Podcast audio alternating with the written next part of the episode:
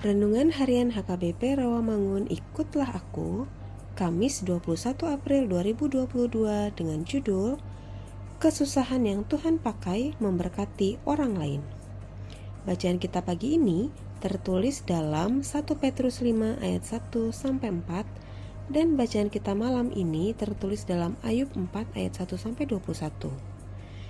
Dan kebenaran firman yang menjadi ayat renungan kita hari ini ialah Yesaya 56 ayat 8 yang berbunyi, Demikianlah firman Tuhan Allah yang menghimpun orang-orang Israel yang terbuang, Aku akan menghimpunkan orang kepadanya lagi sebagai tambahan kepada orang-orangnya yang telah terhimpun.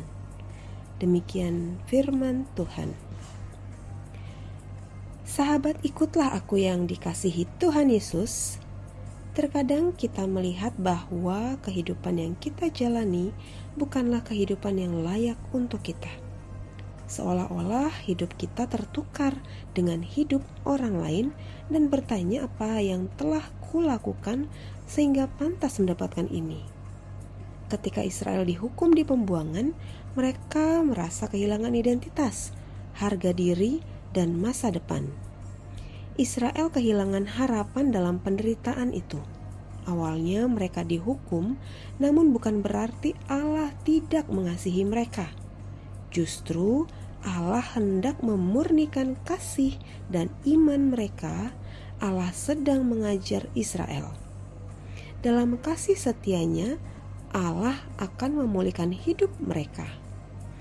Dalam kematian Kristus juga terjadi demikian bangsa-bangsa bahkan dunia diselamatkan melalui penderitaannya.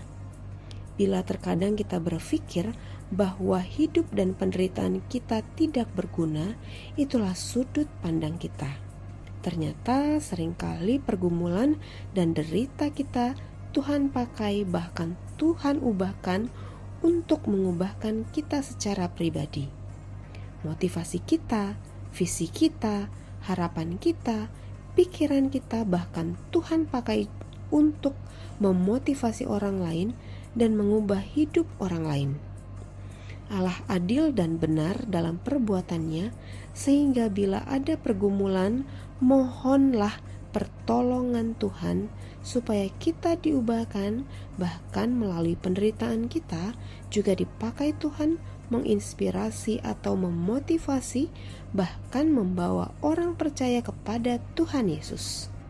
Lihatlah firman hari ini ketika Tuhan mengizinkan sesuatu yang sulit terjadi, sekaligus Tuhan juga memakainya untuk kebaikan. Amin.